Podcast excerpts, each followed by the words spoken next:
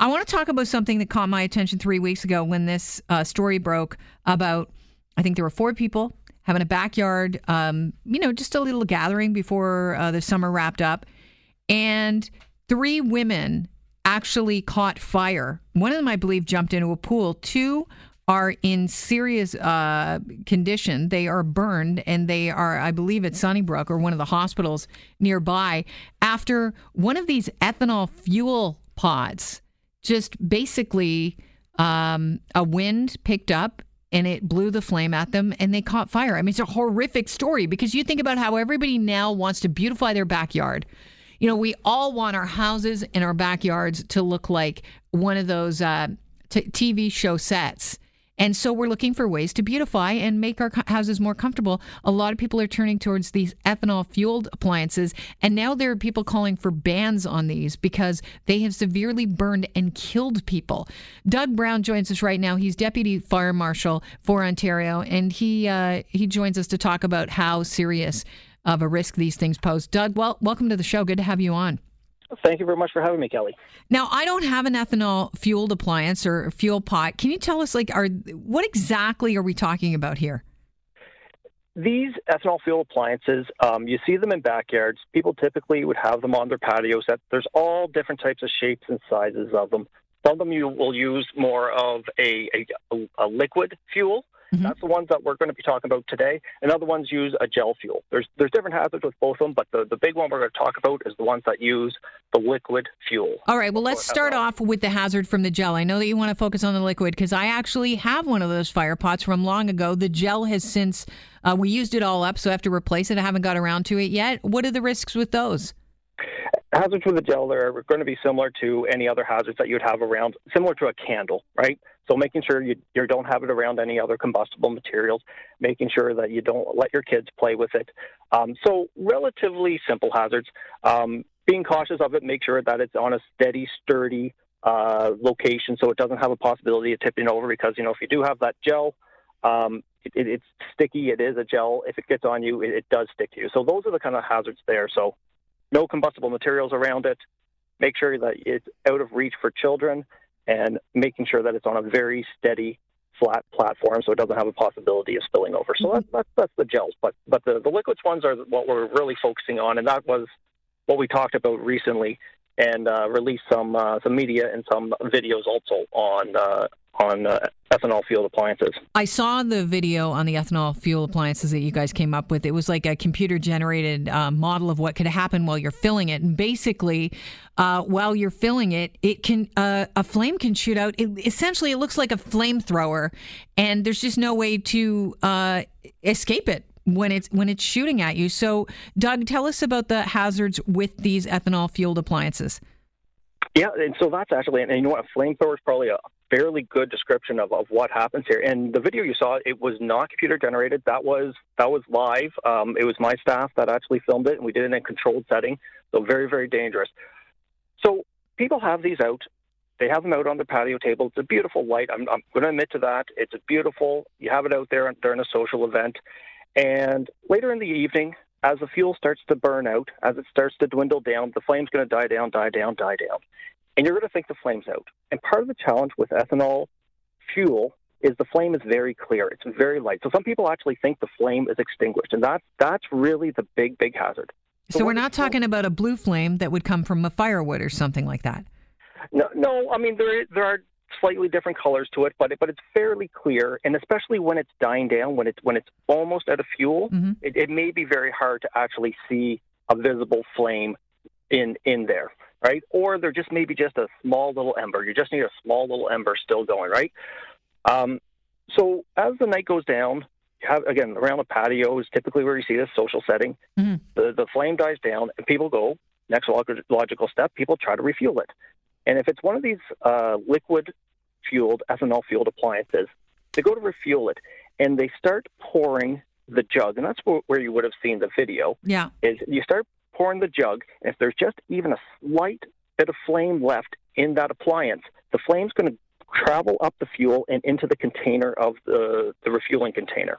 That what that does is it creates an overpressurization inside the fueling container, and it shoots out that ethanol fuel from the fueling container It, and that's where you see kind of that blowtorch or that flamethrower effect. And then this is a very, very large effect. You know, we have documented cases of 15 feet or five Wow. meters from that fueling container.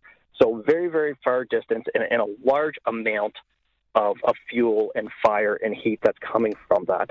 So kind of a, a unique um, situation. It doesn't happen too, too often. We have lots of documented cases of it, Yeah. but absolutely catastrophic effects when it does happen, right? So very, very very, very dangerous situation. Uh, one of the doctors at Sunnybrook Hospital that works in the burn center has said he's had to deal with eight patients over the, over the past two years with serious ethanol burns, including two fatalities. And he said when we admit them, they are usually severely burned. And uh, it, it happens in a very short period of time. So the burn depth is very deep. He believes there should be a ban on these ethanol fueled fire pots until they can be made safer. Where do you sit on this? You know, that's an absolutely excellent question. And, and our main goal within the Office of the Fire Marshal, our main goal is to make sure that people use these safely. And that's where we, we're heavily pushing safety messaging associated with these ethanol fueled appliances. And I'll, I'll, wanted to explain what those three what those three messages are with you today. Mhm. First message is ensure that it is actually out. Ensure that the appliance is fully, fully out. Leave it sitting for 20 minutes after you think it's out. It should actually be cool to the touch. Be careful because if it was just lit, it may still be hot. So be careful when you're going to touch it. But the appliance should be cold to the touch. So make sure it's out. Number two, when you are refueling it, when you're refueling it, make sure there's nobody else around you. Go to a far corner of your property, move it away. Um, don't refuel it on the patio table when there's people around you. Isn't that go back- dangerous, Doug? Sorry, I want to interrupt for a second, but isn't that dangerous to move it and then refuel it and walk it back somewhere? Because I'm thinking of, and I don't know what these pots look like, but I'm thinking of the potential for spilling some sort of, uh, you know, ethanol, you know, some sort of f- potentially flammable material, and that catching fire somewhere else. Do you know what? That's that's an absolutely great question. Um, and and you know what? And then I'll I'll uh, I'll make a further comment on that. Yeah. Some of these things are challenging to move. Some of them are a little bit awkward. And if that's the case, yes, I, I, I would say leave it there. If it's possible to move it away, go ahead, do so.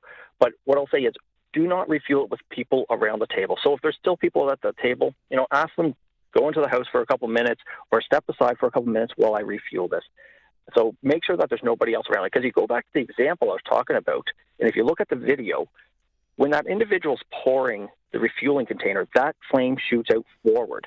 In most of the cases that we've investigated within the Office of the Fire Marshal at a provincial level, the individual that's refueling the container, they may have sustained, sustained some injuries, but more often than not, it's the individuals across the table from them that are the most significantly burnt and the most severely burnt because that flame is propagating forward. It's moving forward across the table. Do we know what happened to Dr. McLaughlin?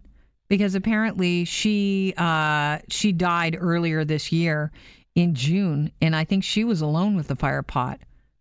Yeah, so um, any of the particular cases, I, I, I don't like to talk about them individually out of respect for the families. My hearts and my thoughts and prayers do go to the families. Individuals are severely impacted from them, whether there was a day they actually passed away, they succumbed to the injuries, there was a fatality, or if individuals were severely burnt and they suffered major injuries. I, I don't like to focus Yeah, on, and I- on- I guess- some of those personal stories just out of respect for the family. And what I wanted to know is basically what could happen if you're alone? Because clearly she was alone. Where's the risk when you're alone filling it? Is there a risk, maybe? there definitely still is that risk alone. hmm Um, just remaining constant. When that flame comes out, it typically comes out forward. It is spewing out all over and kind of in all different directions. Right. Um, it, it can spill out in, in different directions. Um, the individual, most of the cases that we've investigated, yes, the individual holding the container, they can definitely receive those injuries as well. But Mhm. it, it's more often it's the person across the table from it as all. Very dangerous situation, no matter what. As you can see when we did our safety video, it was in a controlled atmosphere. We had a firefighter wearing full protection so that to protect themselves from that dangerous situation. Okay, so we're at your three safety messages are one, make sure it's cool to the touch before you refill it, like cold to the touch, not a little bit warm. Um, and make sure there's no one around when you're refilling it. It should just be you. And what is the third safety message with r- regard to the ethanol fueled appliances and these these pots? So the third safety message and I'm, it's, I say this one's the most challenging, and I'll get to a second why it's the most challenging, um, is to use a refueling container that has a flame arrestor in it. People have probably seen flame arrestors, but they may not necessarily know what they are. They're, they're either a wire or a plastic mesh device, and it fits directly into uh, basically the spout of that refueling container. People have probably seen them in gasoline cans or, or other types of fueling containers, um, but they may not have known exactly what they were. So they fit directly in it. So when you purchase a fueling or a refueling container, try to purchase one that already has a flame arrestor built into it that has it with the container. Um, it's hard to find these. That's why it's challenging. I say this is the most challenging. Is well, shouldn't the sh- containers shouldn't companies have to sell these legally then if they're going to like if these are a threat and say like let's just pick Canadian Tire, uh, shouldn't they have to sell the the actual ones that will keep us safe? You know, and, and that that's a, that's an excellent question. Um, we continuously work with with all of our stakeholders, all of our parties. There's many regulatory bodies uh, throughout the province and federally also that put those types of restrictions onto various types. So it doesn't matter if you're looking at this topic or other ones. Sure. And currently, there's no regulations. There's there's no restrictions on having an obligation to have that flame arrestor within that container. We strongly encourage it. If you can find one with it, we encourage you to purchase the containers that have a flame arrestor in it. But it's not an obligation at the current time uh, to have a flame arrestor within that container. So these ethanol fueled appliances and these fuel pots, these are far more high maintenance than people think they are. I mean, they're trying to create an outdoor living room, but uh, as as we mentioned here, it could turn into uh, something that could be fatal if you don't operate it safely. That's that's exactly right. So I mean, make sure you follow the safety tips. Make sure you read the labels on both of your refueling container and also that ethanol fueled appliance. Make sure you read all those safety labels before you ever uh, before you ever go down the road of, of using one of these. Or you know, think of other options of how do you how do you beautify your backyard? How do you make that nice ambiance when you're having a social evening? Maybe you could go back to let's let's use uh, lights. Let's use electric uh, features that maybe have a little bit safer uh, feature with them. But you're not all for an all-out ban. Uh, no, at the current time, like I said, uh, they're beautiful. It, it, it's a consumer beware. It's individuals beware. There are safety hazards associated with it.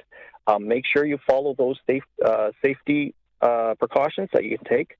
Um, and then it, it's really an educated decision on if you're going to use it or not. We'll Doug, continuously work with our, our other stakeholders, like I mentioned, yeah. Wh- whoever that may be, all those regulatory bodies.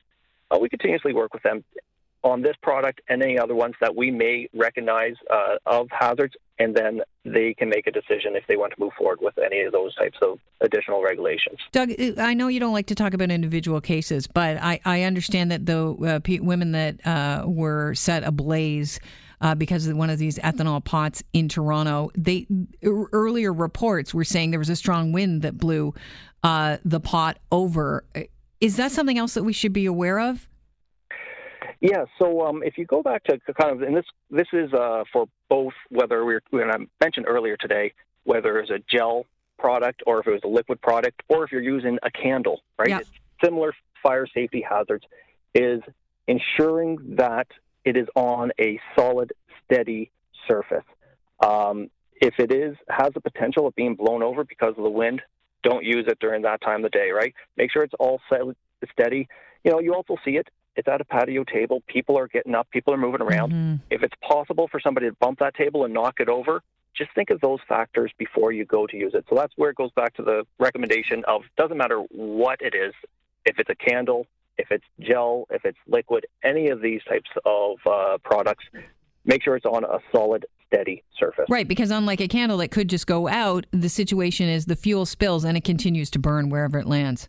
Exactly. Yes, that's correct. Doug, I appreciate your time today. It has been really helpful, and I think you've probably, eh, you know, uh, saved a lot of lives, or at least kept people safe by actually talking through the risks of these uh, ethanol-fueled appliances and uh, fire pots. Thank you so much. It's my pleasure. And again, that, that's our goal. We want to make sure the safety of all residents of Ontario, well, they can still go out and enjoy a social evening with their friends and families and loved ones. I appreciate the time. Thank you so much. All right, that is Doug Brown. He's the uh, Deputy Fire Marshal of Ontario.